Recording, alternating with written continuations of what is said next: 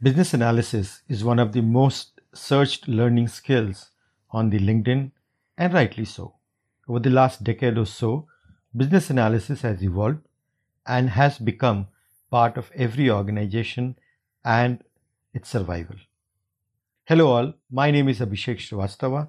I'm a senior IT professional with 28 years of IT industry experience.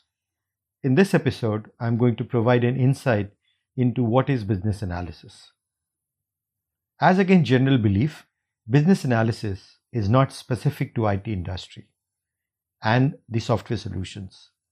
As against general belief, business analysis is not specific to the IT industry alone.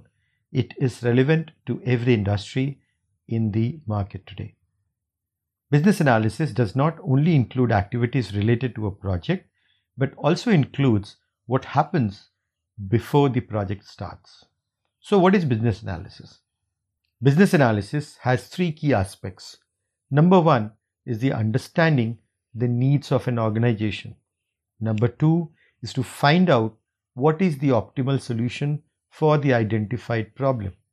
Number three is the facilitating the implementation of the solution and evaluating the solution to ensure it is working for the organization. Let's start with the first one. Needs of an organization starts when an organization faces a problem or seeks a market opportunity. For example, organization A is seeing declining sales in the southern region of a country. This can happen for multiple reasons related to the sales team, product or service related, or the cultural aspects of the organization. It's important that somebody identifies the root cause of the problem before it can be fixed. This is the first aspect of business analysis finding the reasons behind a problem. Once the problem is identified, the possible solutions are considered. There can be more than one solution which can address the problem. Please note the solution here need not be an IT or a software solution. It could be a non IT solution as well, or it could be a combination of the two. Identifying the best solution for an organization is the second aspect of business analysis. Now, you can note that these two things happen even before the project starts or the solution implementation starts. Deciding the best solution depends on cost benefit, background of the organization, the readiness of the organization, and many other factors. Let's say that the organization has decided to go ahead with one of the solutions. If the solution comprises of a software application, an IT company will be engaged to implement it.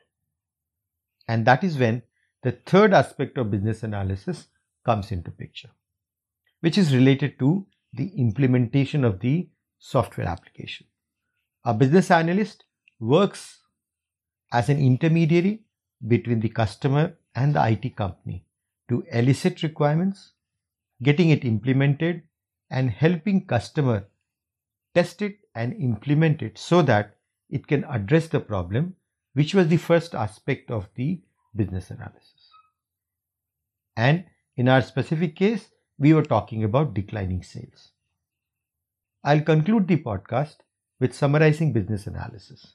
Business analysis is the practice which involves three aspects identifying customer needs and the root cause, identifying the best solution for addressing the need, and getting the solution implemented so that the problem is addressed.